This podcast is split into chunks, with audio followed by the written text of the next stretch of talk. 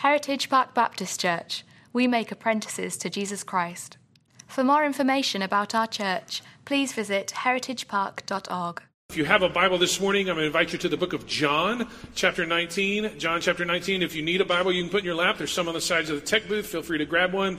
If you are a user of the Bible app, you can open up the app and find our live event, track along uh, with all of that uh, right there. Uh, some of you have been studying John, uh, either in our Wednesday night Bible study or in your Sunday school class. I did my best to try to get us away, but every time, like, I thought, oh, we could go this way, it just seemed like God was leading us back here. So I think uh, that's going to be a, a good study as we work our way through John. He writes his gospel so that we would believe.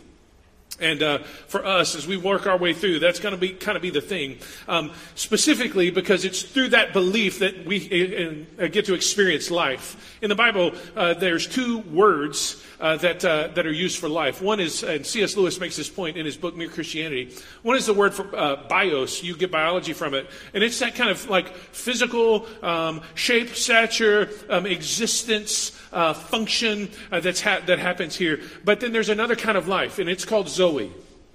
And that kind of life, Zoe, is a, a, a, different kind of expression. It is what is in God Himself that is effusive outwards and creative outwards and uh, um, uh, pursuing outwards. It's that kind of life. And it's that kind of life that He is inviting us into. Not just existence, not just existence, not just shape, function but it is, it is a kind of life. Lewis said it this way It is if um, we are statues that have just been shaped um, by, the, um, by the sculptor.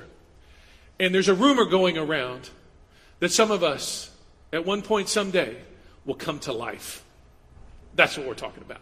We're talking about be, beyond this, this uh, uh, uh, existence and talking about life. That's what John is inviting us to as we believe this is the life uh, that we experience. And so I'm going to. Um, Read, start reading in verse 1, uh, work our way down uh, for a few verses, and then we're going to skip a whole chunk, um, read kind of the end of this section, and then come back and work our way through. That's the plan. Here we go. You ready? Verse 1, uh, John 19. Then Pilate took Jesus and flogged him. If you're not familiar who, with who Pilate is, no big deal. Catch you up on the players here. Pilate is the Roman governor uh, of the area. Pilate took Jesus and flogged him, and the soldiers twisted together a crown of thorns and put it on his head and arrayed him in a purple robe, probably the uh, uh, cape that they wore um, into battle. Verse 3 They came up to him saying, Hail, King of the Jews, and struck him with their hands. So you get the idea like they bowed their knee, Ah, King of the Jews, and then got up and punched him. Pilate went um, out again and said to them, the them is referencing um, the Jewish leaders of the day, See, I am bringing him out to you so that you may know that I find no guilt in him. So Jesus came out wearing the crown of thorns, the purple robe, and Pilate said to him, Behold the man. When the chief priests and the officers saw him, they cried out, Crucify him, crucify him. Pilate said to them, You take him yourselves and crucify him, for I find no guilt in him. The Jews answered him, We have a law, and according to that law, he ought to die because he has made himself the Son of God. When Pilate heard this statement, he was even more afraid. He entered his headquarters again, and asked Jesus, Where are you from? Jesus gave him no answer. So Pilate said to him, You will not speak to me? Don't you know that I have the authority to release you and the authority to crucify you? Jesus answered, You would have no authority over me at all unless it had been given to you from above. Therefore, he who delivered me over to you has a greater sin. And from then on, Pilate sought to release him. But the Jews cried out, If you release this man, you are not a friend of Caesar's. Um, uh, you're not Caesar's friend, for everyone who makes himself a king oppose, uh, opposes Caesar. So when Pilate heard these words, he brought Jesus out and sat down on the judgment seat at a place called the Stone Pavement, and in Aramaic, Gabbatha. Um, and so I just want to note here before we skip to the end here um, Pilate, the politician, is trying to use Jesus to keep his peace and power, yeah? A politician trying to use Jesus as a pawn to keep his political power and peace. I just need you to know I am loaded for bear this morning, okay? So just be ready. Uh, but then the religious leaders of the day, uh, the Jewish folks who were kind of uh, in charge of uh, a more social standing, also tried to use, use Jesus to make sure that they preserved their way of life. A politician who's using him as a pawn, religious leaders who are using him as a preservative. I wish the Bible would speak to today. He is neither pawn. He will not fit into any political system. He just won't. He is too big for that. And, and he is not a preservative, he is too robust for that. He is bringing a new kind of life, not letting you sit in your old one. That's not even the sermon. You ready? Skip down, verse 28. After this, Jesus, knowing that all was now finished, said, in order to fulfill the scriptures, he said this I thirst. And a jar full of sour wine, uh, vinegar is what we're kind of in that ballpark right there, um, stood there. So they put a sponge full of the sour wine on a hyssop branch, held it to his mouth just to wet his tongue, if you will, just enough. And Jesus, having received that sour wine, he said, It is finished. And he bowed his head and he gave up his spirit. Jesus is offering, self, uh, offering himself as the propitiation for sins. And when he speaks in verse 30, that like after receiving that little taste just enough to, to wet his lips, to wet his tongue so that he could speak, he knows that it's all done. In fact, uh, in John 17, verse 4, he prayed this exact prayer um, as he's kind of getting ready to go to the cross. The night before, as he's getting ready to go to the cross, here's what he said Father, I have glorified you by finishing, completing, putting uh, um, at its end um, the, the, the uh, stuff that you've given me to do, the work that you have given me to do. I have glorified you, Father, by completing this task. And here, exact same word. It is finished. If you've been around church, maybe you know this, maybe you don't. It's okay, but this is a fun little thing. Um, here, here is the particular word that he uses, tetelestai. Now, if you're a Greek nerd and you want to know what it looks like in the Greek, that's what it looks like in the bottom. For all the normal people in here, uh, the, the, top word will get it done. Um, here's what I need you to know. Um, it, it, the way that the word is phrased and the, and the uh, particular version of the word, of the verb that he uses, is a past event with present or um, current consequence. So, um, I have had a wreck, right? So, you had a wreck in the past. And the consequence is, I don't have a car to drive right now, right? Like, this is that kind of thing. Like, past event, present consequence. So, when we come to this word, to tetelestai, uh, what he is saying is, it is a completion. I am done. And what I have done is something that has present consequence upon you and upon me. It is current for you and for me. And so, in light of that, in light of its present impact, the question I think that's worth asking is, what's finished? Like, what is the it? It is finished. What? What's finished? And the text here gives us some pointers, and, and I want to try to um, highlight those here. So, uh, as I said, we're going to kind of back up to the story where we uh, left off. Uh, uh, Pilate has just sat down on his judgment seat, verse 14. Um, now, it was the day of preparation for the Passover. It was about the sixth hour. He said to the Jews, Behold your king. Passover. If you're not familiar with what Passover is, uh, Passover is a, a, a, Jewish celebration. We're actually uh, starting it this coming week. A Jewish celebration uh, reminding them of what God did for them in the Exodus. Um, in, in, the Exodus, God had brought all of this judgment upon the land of Egypt. The very last plague was the death of the firstborn. So they took a lamb and they slaughtered it and they put the blood over the doorpost so that the destroyer would know you need to pass us over. We have put our faith in God, in the God of uh, Israel, and you need to pass us over. It was because of the blood that, that judgment did not come. That's where we are. That's what they're celebrating. And when it comes to it is finished, question, what is finished? First thing that's finished is the payment for sin is finished. There, there is a payment that has been made. Jesus himself is the lamb that is slaughtered during Passover to pay for sin. Hebrews chapter 10, verse 14, go look it up later. He, say, he says this By this single offering, meaning we don't have to do it over and over and over and over, and over again. We don't have to do it um, because Jesus has done it. By this single offering, He has perfected for all time those who are being sanctified. What is finished? Our payment for sin um, is finished. He is the, according to chapter 1 in John's Gospel, chapter 1, verse 29, John the Baptist points out, there, there He is. He's the Lamb of God who takes away the sin of the world. He is our Passover lamb who pays for our sin. What does that look like? Well, the cost of our betrayal is paid for. The, the, the cost of the moments when we have turned our back and, and walked away, that is paid for. Peter understood this.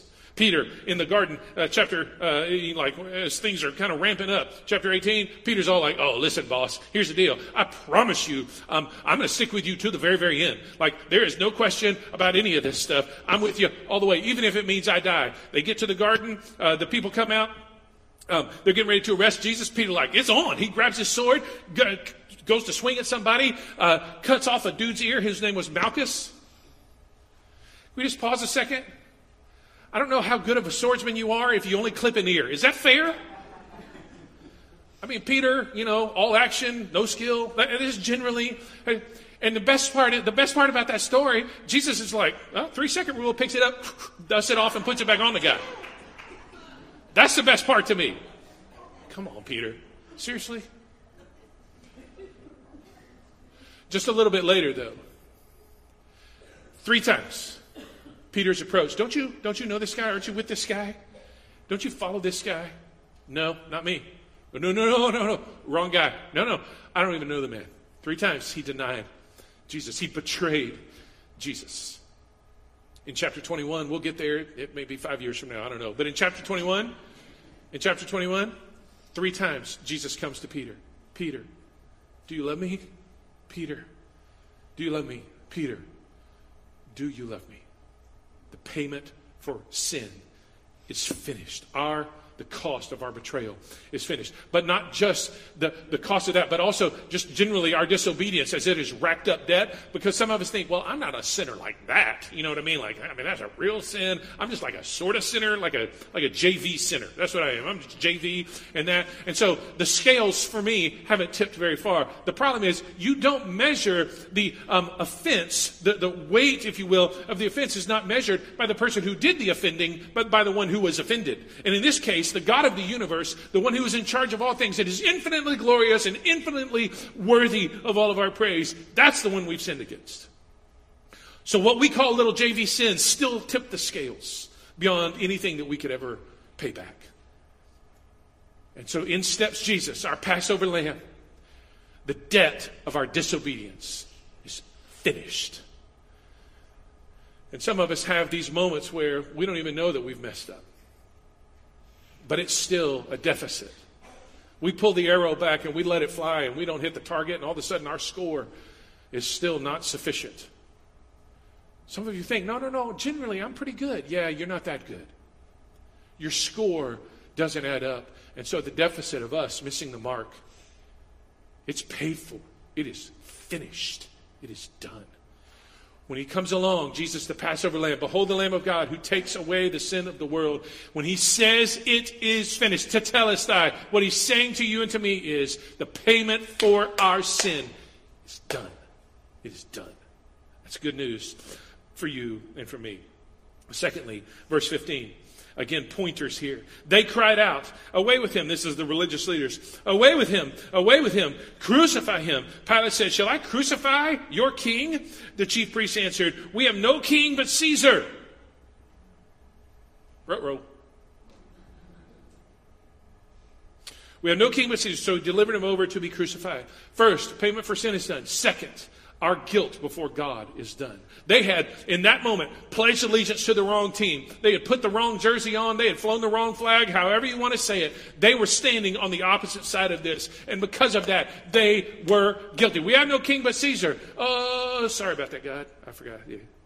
Guilty is where they are. They are guilty before the judge of the universe because of their confession and because of the posture and attitudes of their hearts. Listen, they're guilty before God. And guess what? Jesus came to say to you and to me, I'm dying on the cross not only to pay for your sin, but so that your guilt before God would be finished. There's a legal standing that changes as a result, not of me being so awesome but because Jesus has died in our place and for our sin. A legal standing has changed. It doesn't matter how I feel about it. It doesn't matter if I uh, uh, feel, you know, well, uh, hey, it's a Tuesday at uh, 9.30 in the morning. I think I'll just, yes, I'm feeling pretty good about this. It Doesn't matter what our legal standing is. The judge of the universe has ruled. The gavel has fallen. And he looks over your life and he looks over my life. And this is what he says Not guilty. The guilt before God is finished. Now, let me just try to help us with this, make some application. What, what does that mean? Well, first of all, what that means is we cannot help him with it. If it's finished, we, you and me, we can't help him with it. Here, just see if this sounds familiar to anybody, and if it doesn't, that's okay. Good for you. Uh, but, but some of us may, may be like this. Um, hey, Jesus, here I am. Father, I'm, I'm, coming to confess my sin again, and uh, I know that I blew it, and here are the five things that I'm going to do to try to make up for it. Like, I mean, it doesn't really have anything to do with restoring anything or helping with anything or whatever. It's just five things that I'm going to do because I feel really bad about this. Anybody? I'm going to like mow that lady's lawn and put a little extra money in the plate. And, uh, you know, I, I, on Wednesday, I'm going to set my alarm for three o'clock to make sure and I pray that day. Like whatever it is, like I, I know I messed up. So I, I'm going to try to do all that stuff to make it right. And listen, in that moment, you may think, you may think that it sounds humble. Oh God, I'm here. To, no, no. What you're doing is you're adding your works to the cross. You're saying to Jesus, you said it was finished, but it was like 99.4% finished. I got the other 0.6. Jesus, don't worry. You can't add anything to what he has done because it is finished. Your guilt before God is finished. He does not need your help with it. Secondly, we don't have to carry it. Some of you know what this feels like. Spiritually, emotionally, how it works itself out in your relationships. You take one of them Home Depot buckets, you fill it up with concrete, let it dry, and you pick that bad boy up and you just walk around. This is your life. Walking around with all of the mistakes that you've made and the, the things that you're just sure, you just know for sure that your penance, like your way to, to get through life, is just by toting this stuff around and feeling like, oh, well, this is just my thing. This is just what I have to do. Yeah, it's heavy. Yeah, I can't really do the things that I actually need to do or I'm sure that God wants me to do because I need to carry this. I'm pretty sure that this is my life right now. And when Jesus comes along and he says it is finished, he's saying, take those buckets and set them down. Set them down. You do not have to carry it. Some of you don't carry it. You're just shaped by it. Like you got all this stuff in the past, and you just know that every time this comes up, or that comes up, or this thing happens, or, or that thing kind of spins up, that your life just kind of goes this way because of the guilt that is in your, uh, uh, in your story, the way that it was told to you, the, the things that you had to carry. You do not have to live with it. That's the message. When Jesus comes along and he says, it is finished, what he is saying is, you do not have to live it, uh, with it anymore. You do not have to be shaped by it. It does not have to interject itself into your conversations, into your relationships, into your marriages, into the way that you parent. Some of you parent the, the, way that you do because you don't want your kids to screw up the way that you did. You're not aiming for anything except for, please don't be like me.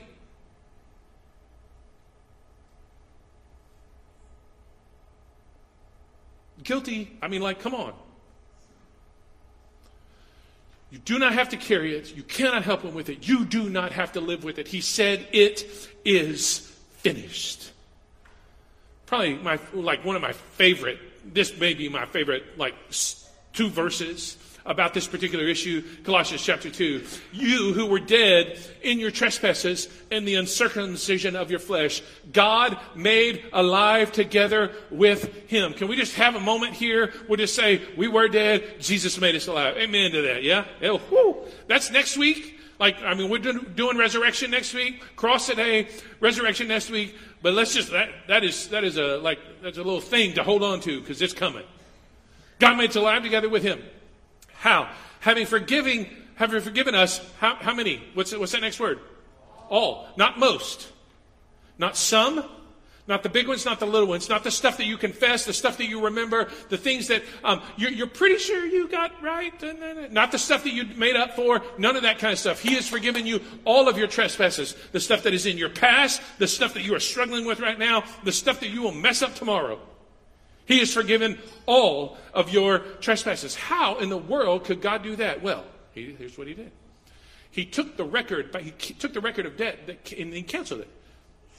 So just imagine all the places, all the ways, all the thoughts, all the attitudes, all the um, actions, um, all, all, the intents that you have um, uh, ever had in your life.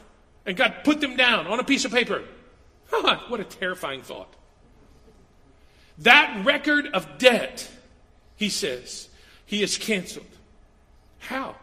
By nailing it to the cross.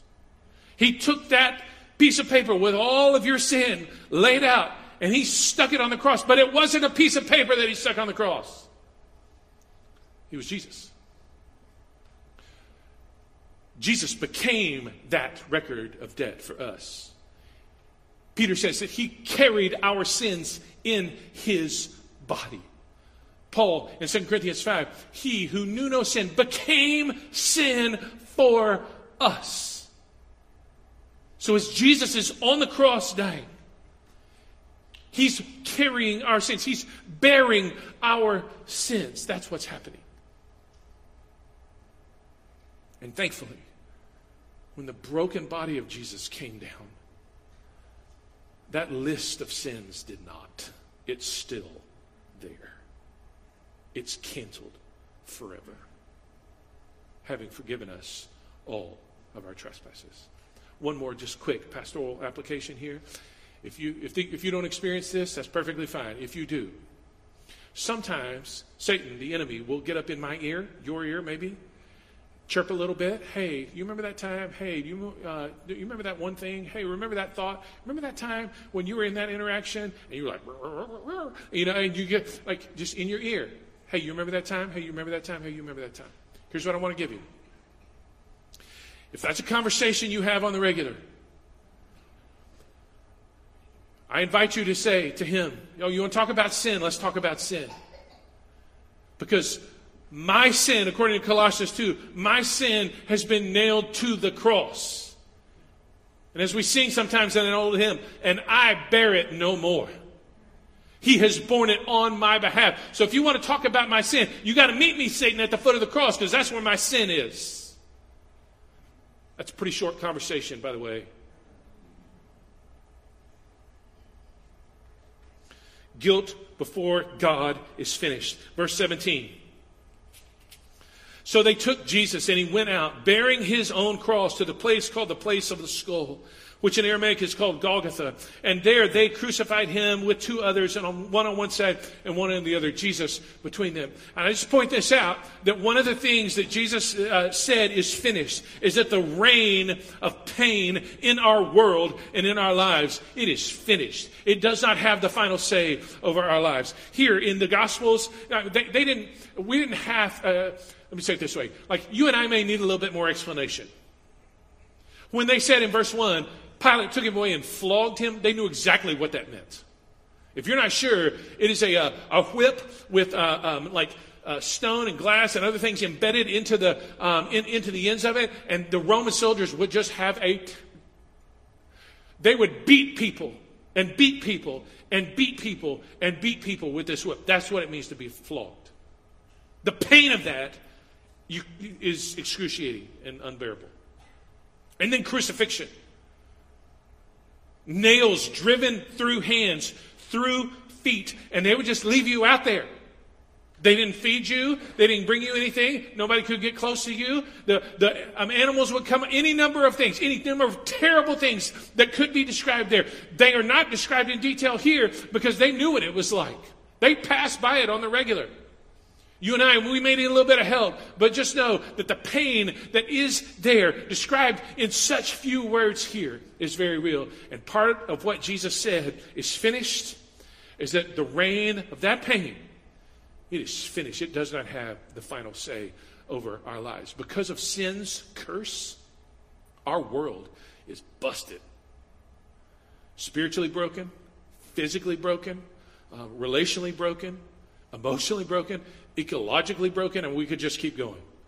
Every key relationship has been marred by, destroyed by, broken by sin. Instead of introducing life as it promised, it introduced chaos and death. But Jesus endures the pain in order to undo the curse. And that's why it doesn't have the final say what we're saying here and holding on to this promise. You want to put your feet on hope, um, uh, something solid to hope in. You put your feet at the cross there because in that moment, what you will see is that Jesus took the pain that all of earth is experiencing. The whole thing is experiencing. so that one day there would be no more pain. There would be no more aches. There would be no more cancer.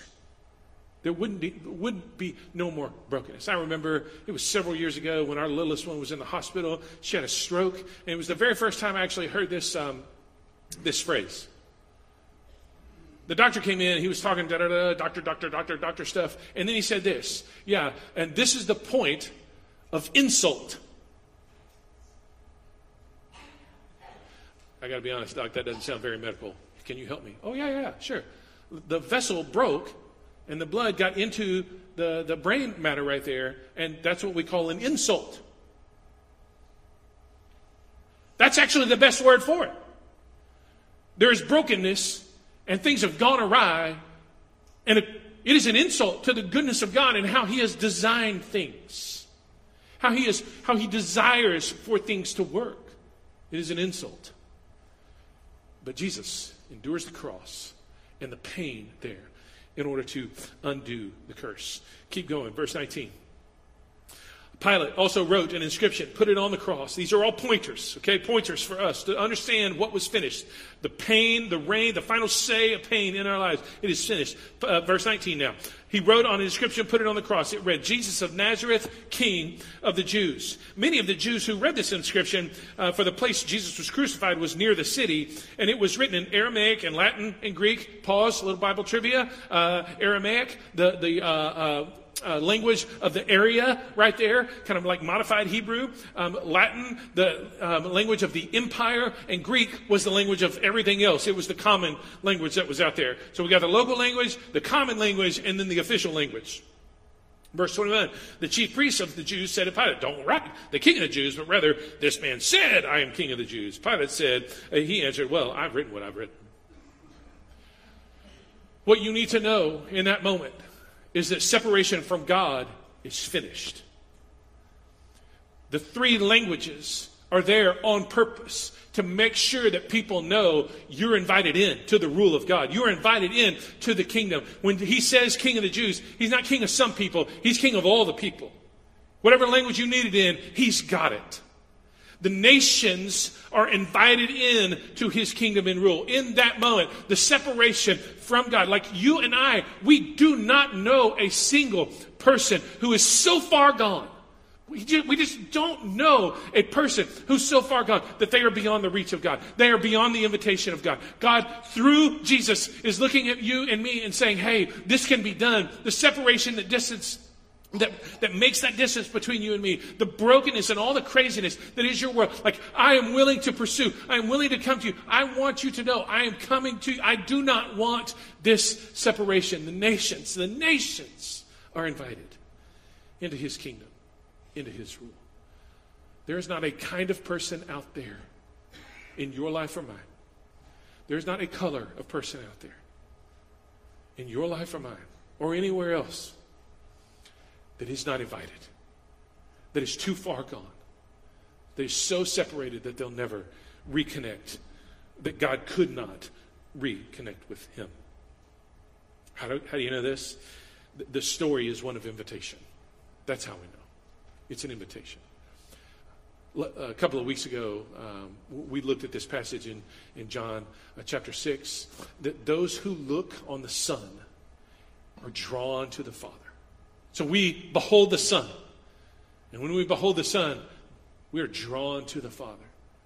The separation from God is finished. This is John chapter 6, verse 37. And uh, uh, on down to verse 40 there. All that the Father gives me will come to me. And whoever comes to me, I will not, I will never cast out. Can we just hold on to that? Again, you don't know anybody who's so far gone that Jesus can't save them. You just don't. Whoever comes to me, I will never cast out. And everyone who looks on the Son and believes in him should have eternal life. This is what God's will is. This is what he desires. That when we put our eyes, our eyes of faith on the Son, when we look at Jesus and what he has done for us, we should have eternal life and anybody else who does too. Like, what an invitation for you and I to champion the work of the cross of Jesus. To be the people who walk around and just like, man, let me tell you the best story that's ever been told. They should have eternal life, and I will raise them up on the last day. This is what he is inviting us to There's a separation from God is done, and you and I get can be a part of seeing other people who are separated from God come to Him. Third, uh, whatever we're on, fourthly, fifthly, whatever the number is. Here we go, verse 23.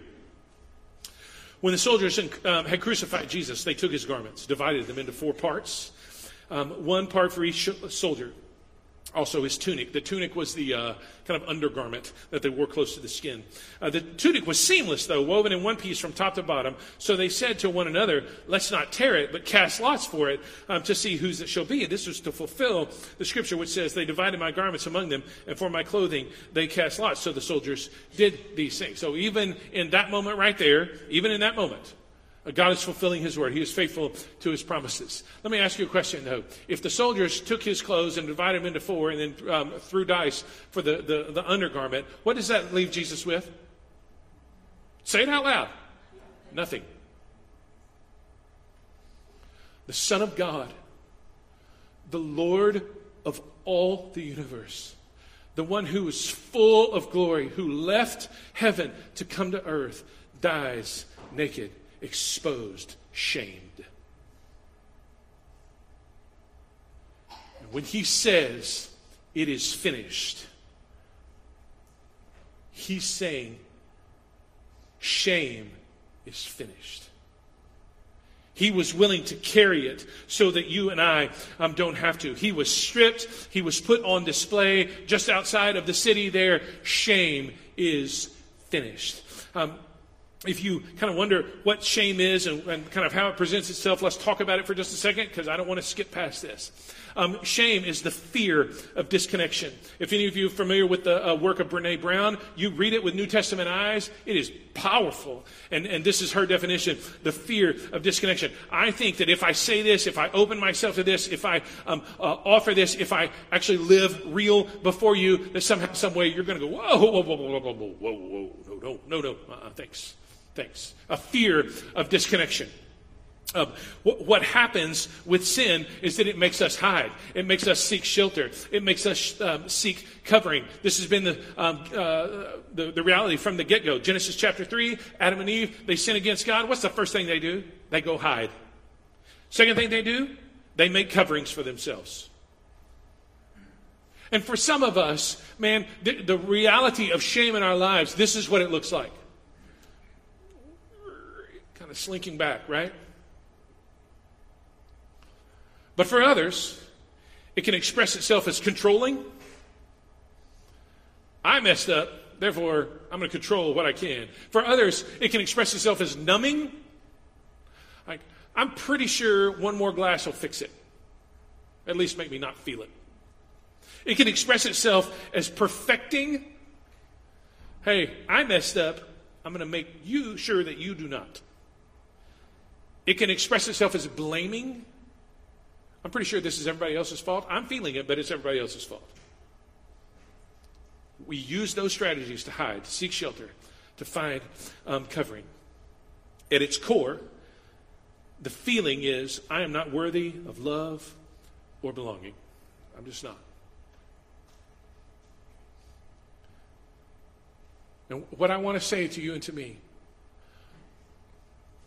some of us feel that very, very deeply. And I want you to know, please hear me today, that the, the price that Jesus paid was the price that he wanted to pay in order so that you know, so that you really experience and know just how valued you are to him.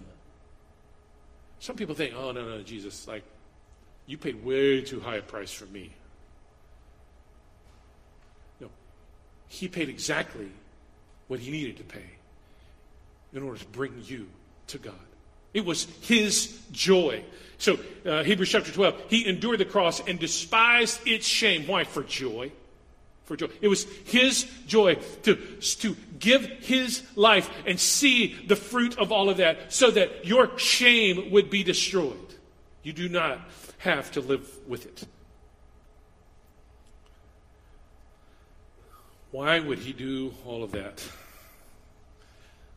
Last thing, verse 25. Standing by the cross of Jesus were his mother, his mother's sister, Mary, the wife of Clopas, Mary Magdalene, those four ladies. When Jesus saw his mother, his disciple whom he loved, standing nearby, he said to his mother, Woman, behold your son. He said to his disciple, Behold your mother. From that hour, the disciple took her into his home. Here's the. Anybody ever have this moment? Things aren't going well for you, and you think to yourself, I'm obviously on the wrong side of God's love here. Like, man, I don't know what I did, but I'm pretty sure, like, He just turned the spigot off of love, and I'm going dry right now. When Jesus said, It is finished, part of what was finished was the question about God's love.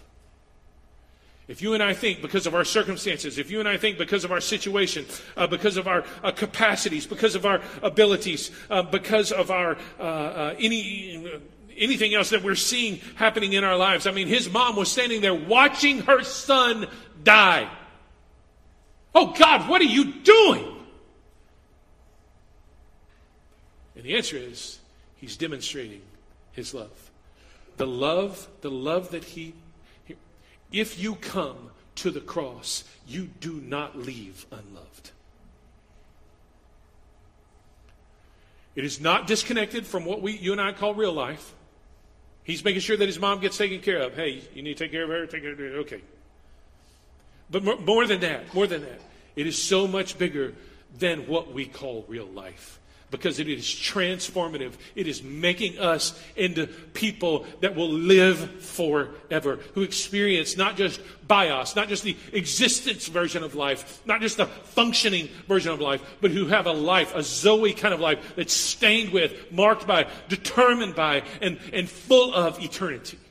That's what he's inviting us to. The question of God's love is done. It is not disconnected from our normal lives, that's true, but it is also so much bigger than our regular lives.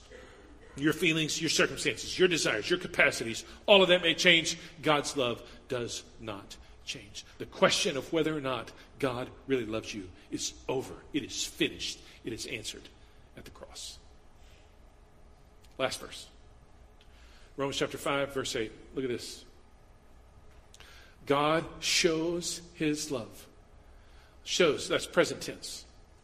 Like right now, God shows his love for us in that while we were still sinners, Christ died for us. You weren't around a couple of thousand years ago.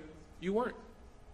Before you could do anything good to earn his love, Jesus died for you. Before you could do anything bad, to make sure that you got DQ'd early from His love. He died for you. The question of God's love is finished because at the cross, Jesus demonstrated that love one time for all time, but so that you and I could experience it today. The one who looks at the Son, He's the one who is drawn to the Father. He shows right now His love for us in that while we were still sinners, Christ died for us. Best thing we can do is cherish that. Like, take, in the words of the hymn, cherish the old rugged cross. Why? Because there is power there. It is finished. Our, our, our, the, the final say of pain in our lives, it is done. Like that is finished. The guilt that we have before God and the payment for sin that we sometimes try to make up for, it is done. The shame that we all carry around, it is done. The question of God's love, it is done. It is finished. So we cherish that old rugged cross. We champion the cause of the cross. And when we come to communion, we get the opportunity to do both. We get to take it in and remember what God has done. And we get to pass these plates to one another to remind one another this is what Jesus has done for you. So I'm going to offer us a prayer for us. Offer a prayer for us. Um, and we'll celebrate communion. If you need to um, uh, just kind of fold up your stuff, set it to the side, that's fine. Um, I always forget to say this, so let me say it while it's fresh on my mind. If you need a gluten free option, there's some in the back, uh, back there. Let's take a moment and pray together. And deacons, if you're going to be serving today, would you go ahead and make your way forward?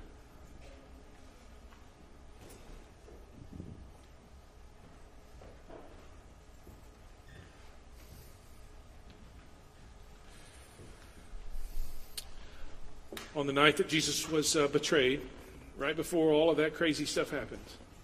He had his followers in a room, And he took bread and he broke it. This is my body, which is broken for you. The wholeness that you and I are promised is made available because of the brokenness of Jesus. He took a cup. This is my blood, which is shed for you. It is the, the way the, the way that I am establishing the new covenant. No longer do we have to relate to God on what we can do, but on what He has done for us. So anybody who's a follower of Jesus is welcome to participate with us. Let's pray. Father, in Jesus' name, I pray that this would be fresh. I pray that this would be um, the, the way that we are memorializing what you have done for us. When we saw it in baptism a few moments ago, like all of that kind of stuff, I pray, Father, that this would be real in some powerful, powerful ways for people. They would know that when we take this, we are celebrating the fact that it is finished. So, Holy Spirit, settle yourself down on, use the word to bring us to that place. May it be worship all the way through. We pray in Christ's name. Amen amen.